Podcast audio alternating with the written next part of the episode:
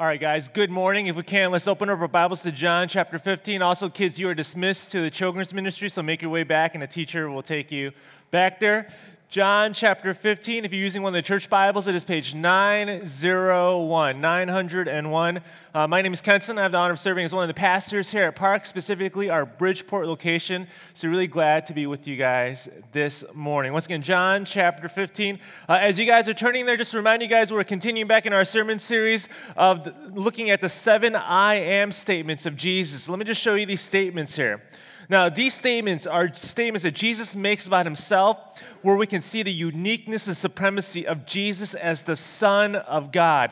That when Jesus gives us these I am statements, that it's not only just to tell us who he is, but also who he is to us. That he's the bread of life that satisfies our soul, that he's the light in our darkness, that He's the door that leads us to the life and life to the fullest. He's the good shepherd who can care for us the way that we need. He is the way, the truth, and the life, life that is really life.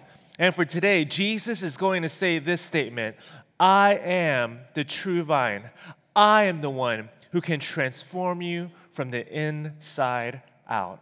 So, John chapter 15, let's look at verses 1 to 11. Let me read our verses and then we'll jump right in, okay? So, starting at verse 1, Jesus is speaking I am the true vine, and my Father is the vine dresser. Every branch in me that does not bear fruit, he takes away. And every branch that does bear fruit, he prunes, that he may bear more fruit. Already you are clean because of the word I've spoken to you. Abide in me, and I in you. Uh, as a branch cannot bear fruit by itself unless it abides in the vine, neither can you unless you abide in me.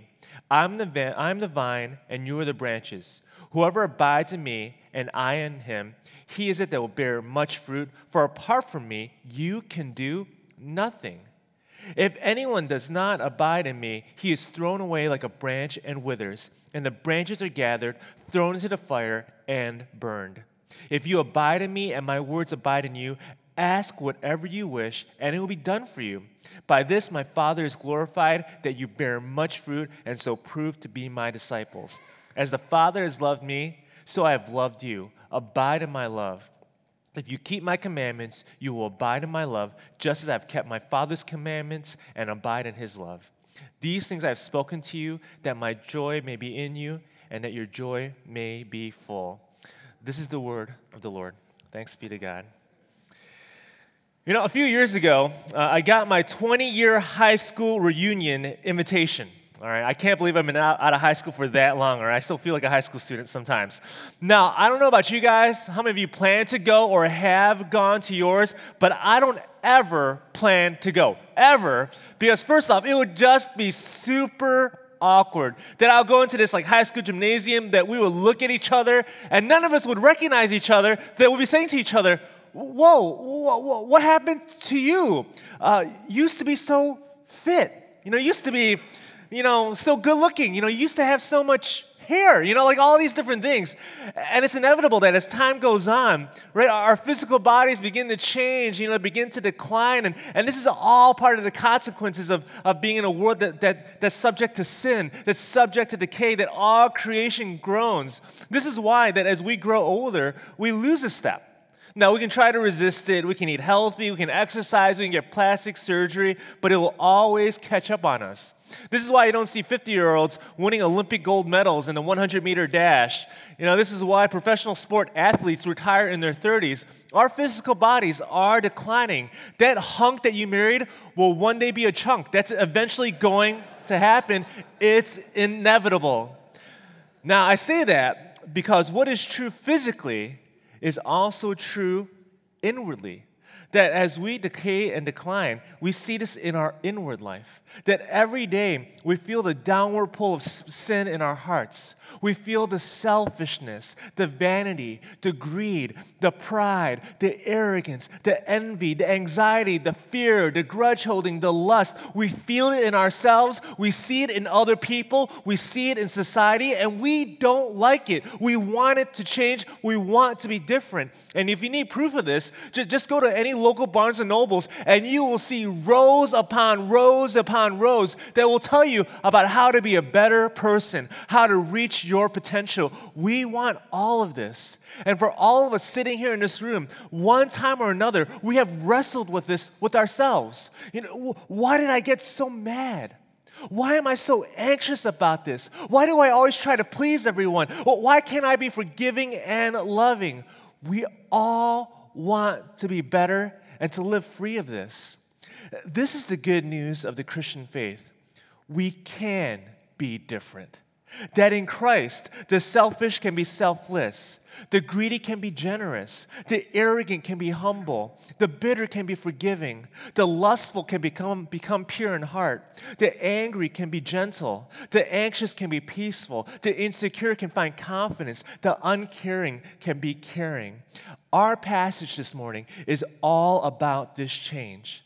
When Jesus says that I'm the vine, you're the branches, he is saying, My life will flow into your life, my nature into your nature, my character into your character. As you abide in me, my life will find expression through your life. You will begin to grow with Christ like characteristics. And Jesus calls this fruit. The best way to explain this is in, is in Galatians chapter 5. And let me just show you this very familiar verse. It says this But the fruit of the Spirit is love, joy, peace, patience, kindness, goodness, faithfulness, gentleness, self control. When Jesus promises fruit in John 15, he is saying that we can be changed, that there is a way for your life to be beautiful, for it to be good, and for it to be flourishing. But the only way this can happen is that when Jesus is your true vine. You know, with the time that we have here today, I want to show you why this change is inevitable when we abide in Christ. Here are the two points. The first point is this change happens because you are in a deep relationship with Christ. And the second point, change happens because you're in the Father's hand. Change happens because of a deep relationship with Christ, and change happens because you are in the Father's hand. So, first is this fruit bearing happens because we have a deep relationship with Christ. Uh, look at verse 5 again. Verse 5 says this I'm the vine, you're the branches. Whoever abides in me and I in him, he's it that bears much fruit, for apart from me, you can do nothing. Now, this word abide is used about 10 times in our verses, and in the Greek, it literally means to make your home in.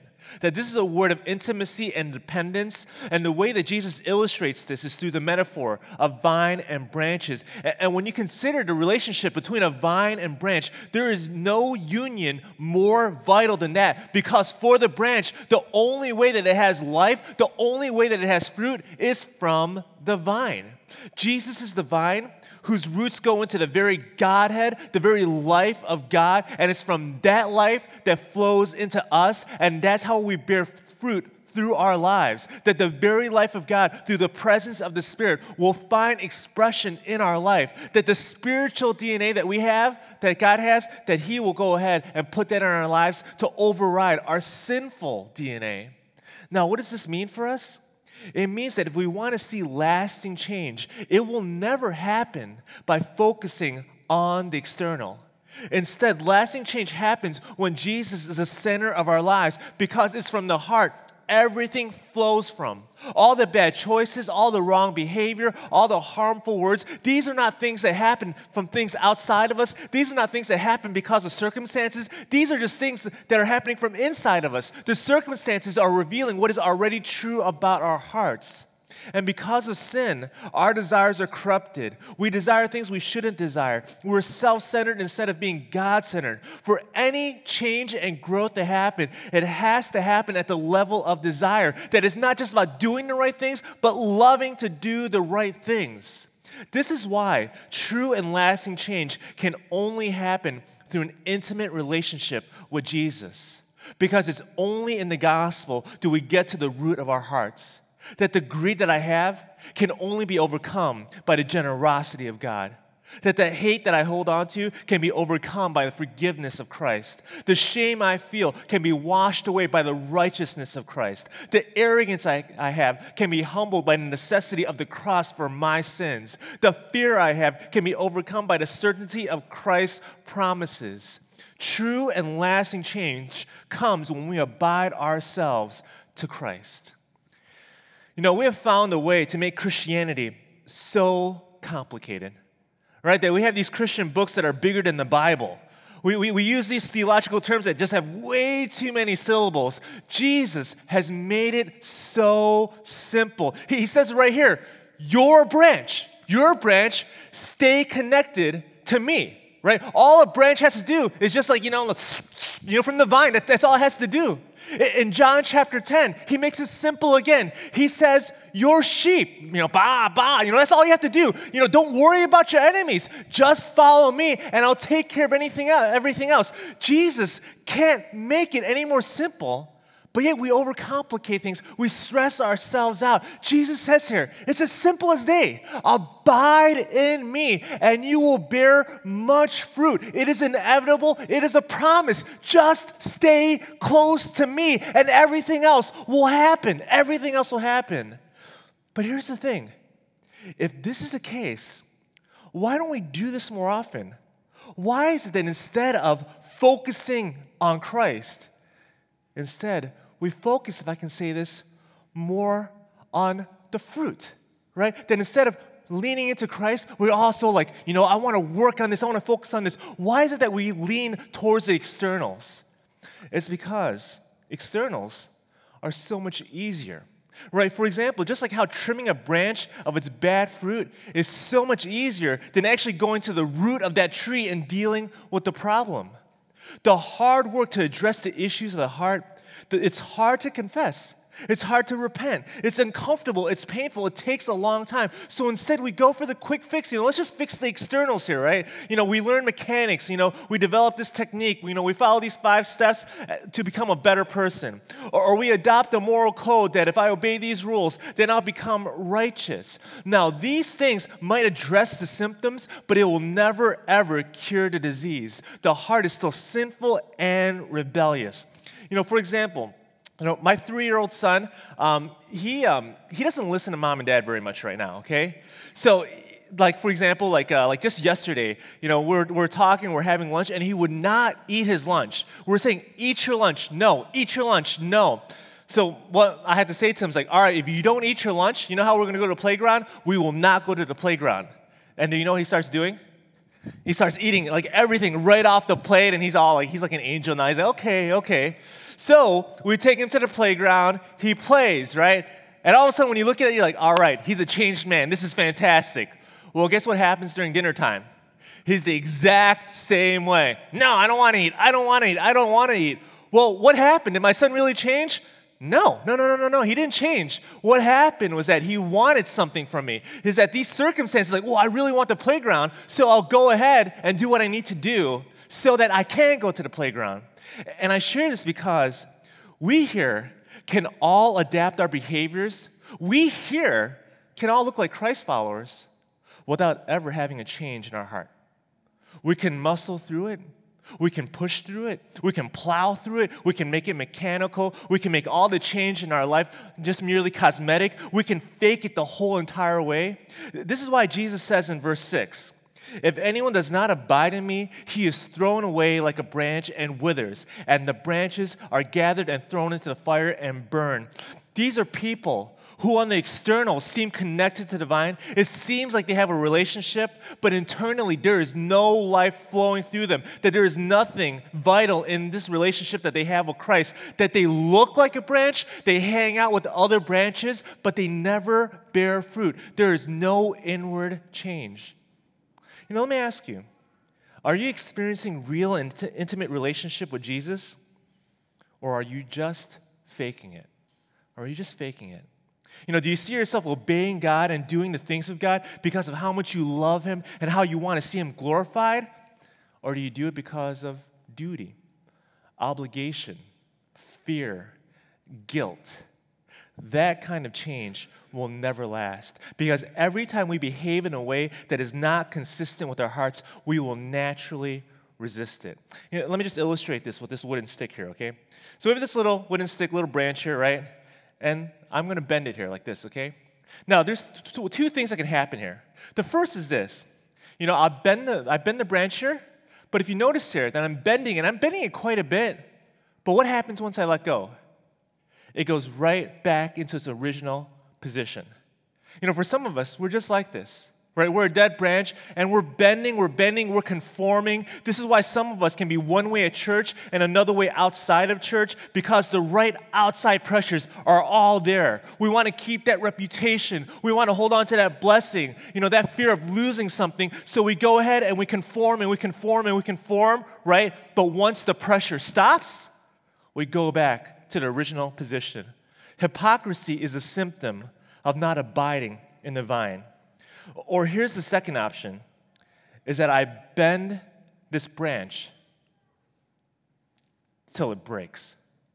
Now, this is what happens for those who just keep faking it, and in time, you become resentful because you have to do all these things that you have to keep up with the spiritual charades. So you break, I'm sick of this, I'm tired of being told what to do, I hate this. So you walk away from God, you redefine God, you criticize God, whatever. Uh, do you see? Any change outside of Christ won't last. This is why in verse 5, Jesus says, I'm the vine, you're, I'm the vine, you're the branches, whoever abides in me, you know, and I in him bears much fruit, for apart from me, you can do nothing. And when Jesus says nothing, he means nothing. You don't have the resources to be all that God has called you to be. But this is the good news Jesus does. That we don't have the power to push back against our sinful desires, but Jesus has that power. He never wants to come to temptation of sin. He loved God with all his mind, heart, and strength. We don't have the endurance to stay faithful, but Jesus has endurance. That not even the cross could stop him from his redemptive plan. We don't have the wisdom to know how to live, but Jesus is the very wisdom of God. 1 Corinthians 1:24. We don't have the ability to undo all that sin has corrupted in our lives and society, but Jesus can restore and renew.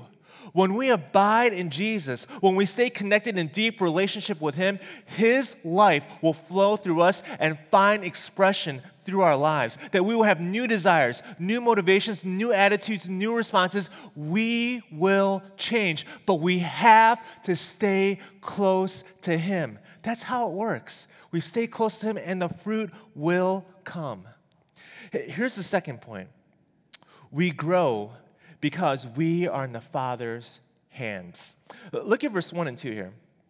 Verse 1 and 2 says this I'm the true vine, and my Father is the vine dresser. Every branch in me that does not bear fruit, he takes away, and every branch that does bear fruit, he prunes that it may bear more fruit. Okay? So, in this metaphor, we have Jesus as the vine, we're the branches, and now we see that God is the vine dresser or, or the gardener. Now, if you guys have ever seen a gardener at work, some of you guys have a green thumb, right? What you see about these gardeners is that they get deep into the dirt, right? They're working on the soil, they're working on the plant, and in the same way, that's the picture. God gets his hands dirty in the soil of our life, that he's intimately involved in our lives, working to bring about more fruit. And one of the ways the gardener helps his plants to grow is by pruning them.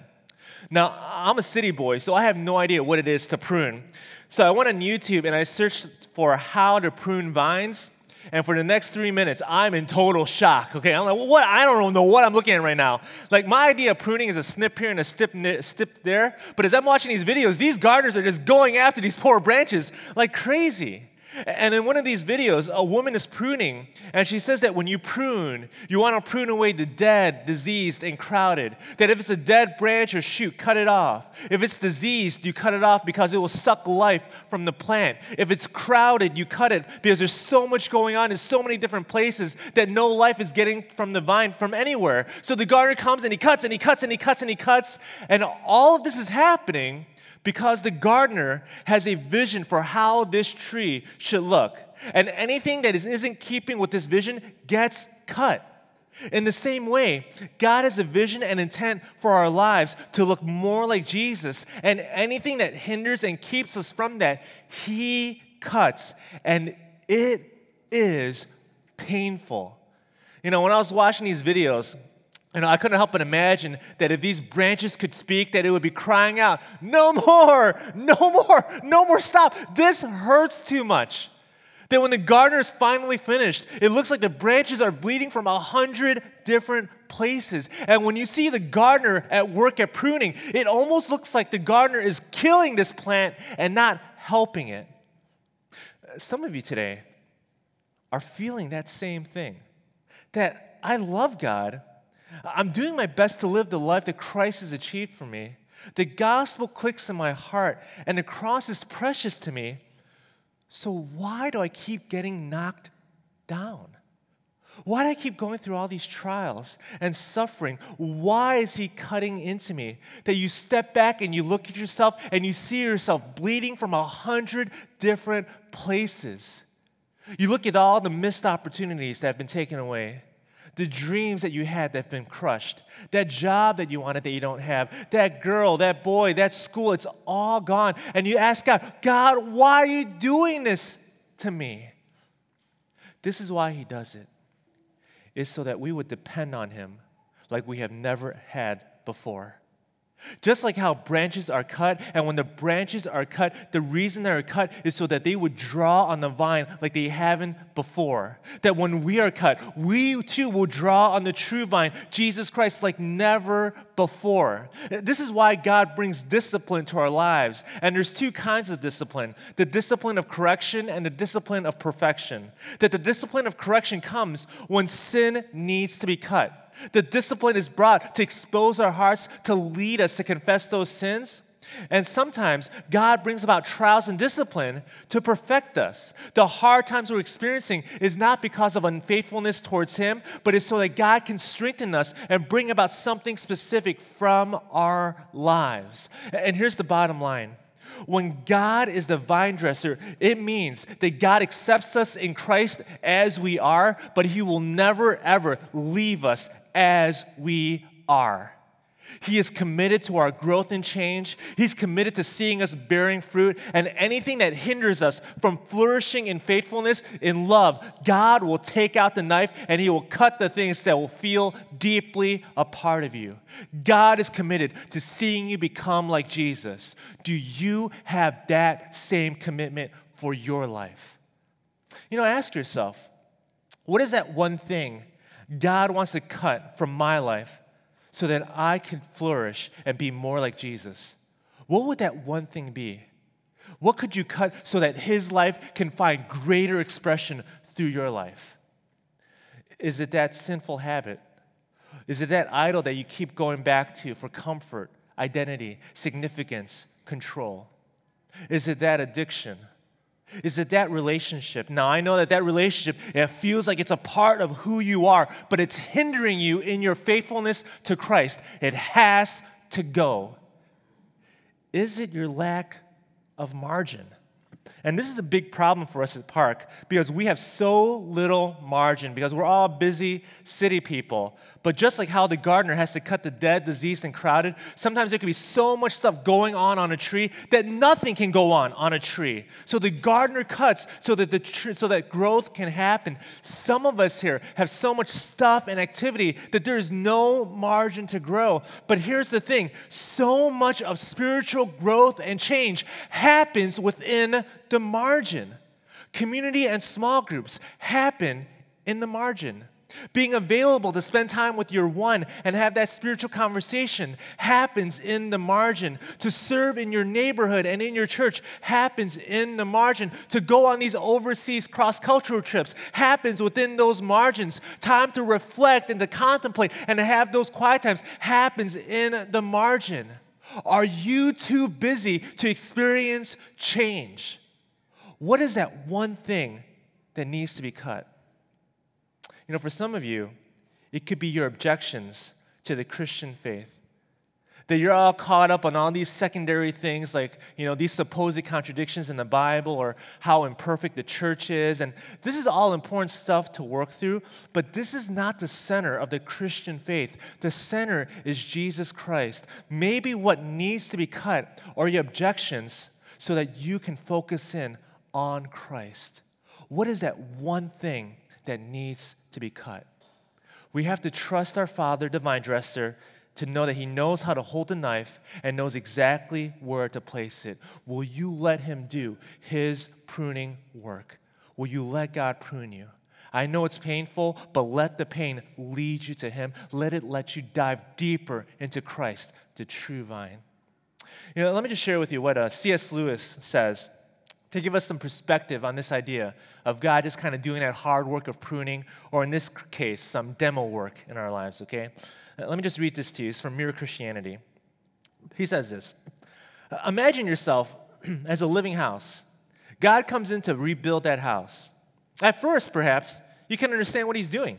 He's getting the drains right and stopping the leaks in the roof and so on. You knew that those jobs needed doing, so you're not surprised. But presently, he starts knocking the house about in a way that hurts terribly and does not seem to make any sense. What on earth is he up to? You know, kind of like that pruning idea. He continues on. The explanation is that he is building quite a different house from the one you thought of.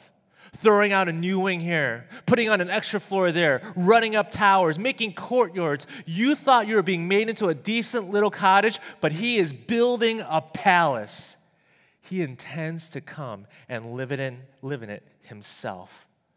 Our Father is at work in our lives, pruning us, cutting us, doing some demo work so that we would draw on Christ like never before. He is changing us so that we can experience Him more and more of Him in our lives. So, what's an application here? And let me just give you one, but I am really giving you three, okay? So, here's the one, okay? Be proactively patient. Be proactively patient.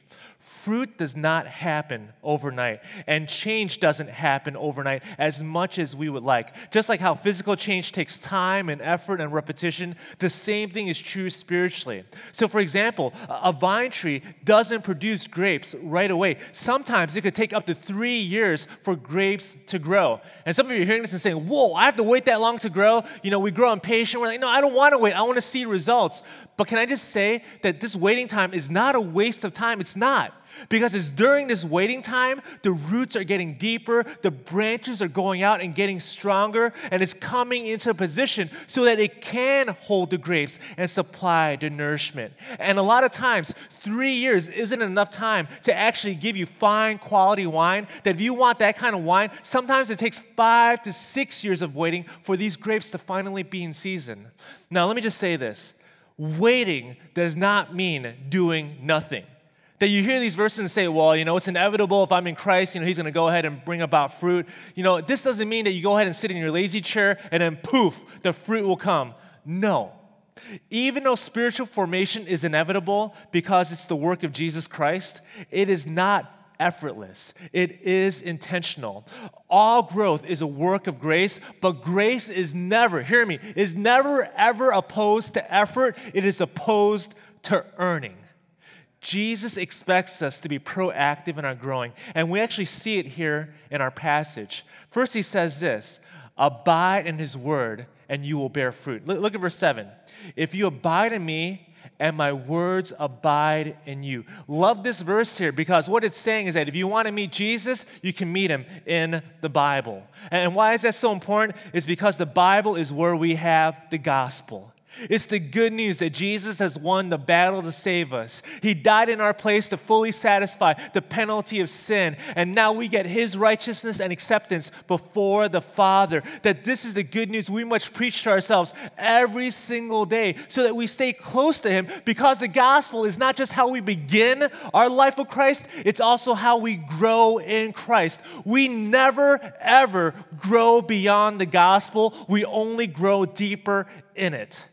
This is the one way we stay close to Jesus. We preach the gospel, we read the Bible, we pray, we keep our eyes and hearts on Him on a daily basis. That is how we abide, by abiding in His Word.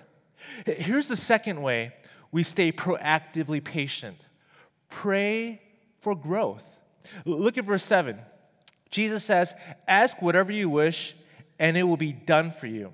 Now, people abuse this verse all the time, and they think, oh, you know what this verse means is that God will go ahead and meet all my selfish needs and worldly desires. You know, I want that car, I want that house, I want that career. So, you know, he'll, he'll give me anything as long as I ask and I just tack on in Jesus' name, amen. He'll give it to me. No, this is not what it means. When Jesus says whatever here, he's not giving us a blank check so that we can fill in with anything we want. This verse has context like everything else in the Bible, and the context of this verse, specifically about prayers, is about fruit bearing. In other words, Jesus is saying that if you want your life to look like my life, ask and it will be given to you. Are you hard hearted and you want tenderness? Ask me. Is your life just a mess and you fall for any and all impulses and you want self control? Ask me. Are you unforgiving and you want to be forgiving?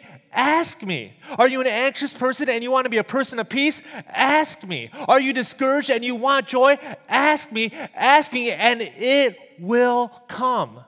Jesus, the one who brought the universe and stars together, is the same one with the same power who is committed to every problem, flaw, and weakness in your life so that he can achieve for you your holiness, happiness, purity, and beauty. Pray for this and pray for this in others. And this is why Jesus says that when you do this, you will prove to be my disciples, and this will give glory to God. That is what we pray for. You know, let me just close with this. You know, last year I was part of a cross cultural team to, to Hamtramck, Michigan. And I think that South Loop's also organizing a team to go there. And I want to encourage you guys to do that, okay? It's happening this summer. Sign up and be a part of it. And this is actually a great time to learn more about the Muslim population and the gospel work that God is doing out there. And it meant a lot for also for us to come along and support our global workers who are out there. And one of the ways that we supported them was trying to help them establish a site for urban farming. That Daniel, our global worker there, had developed a great relationship with the local imam there, and they gave Daniel this entire back lot of their building to do this ur- urban farming project. And this was an exciting opportunity because this was a chance to do some community development, but also to give Daniel a continual witness for Christ in that Muslim community. So our team gets there, and we're one of the first teams to get there. And our first project is to work on this farm. And can I just say that as sexy as people make, you know, cross-cultural trips are, this was not. This was an absolute nightmare.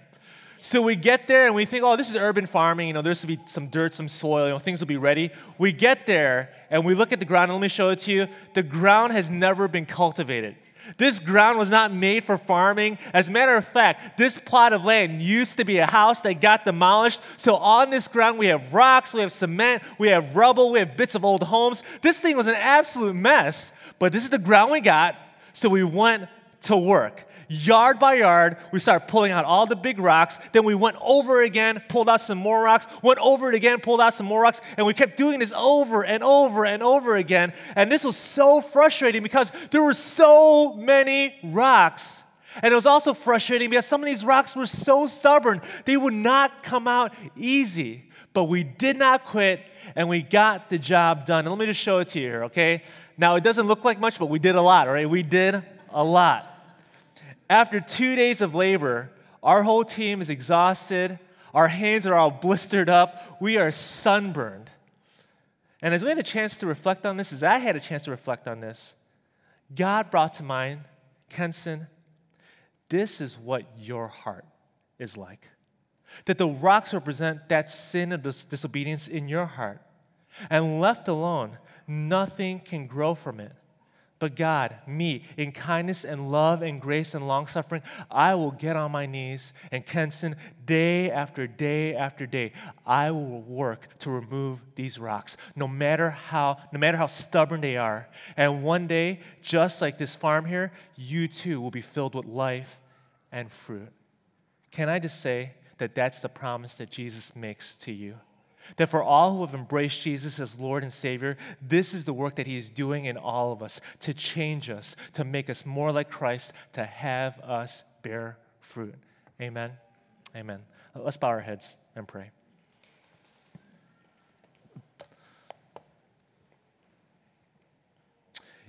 You know, before I pray for us, I'd love to just give you a few moments where you're sitting at right now. And as we talked earlier in the sermon, what is that one thing that needs to be cut? What's that one thing that you just have to bring to the cross and say, as much as I love this, as much as it feels a part of who I am, this needs to go because it is not leading me towards you.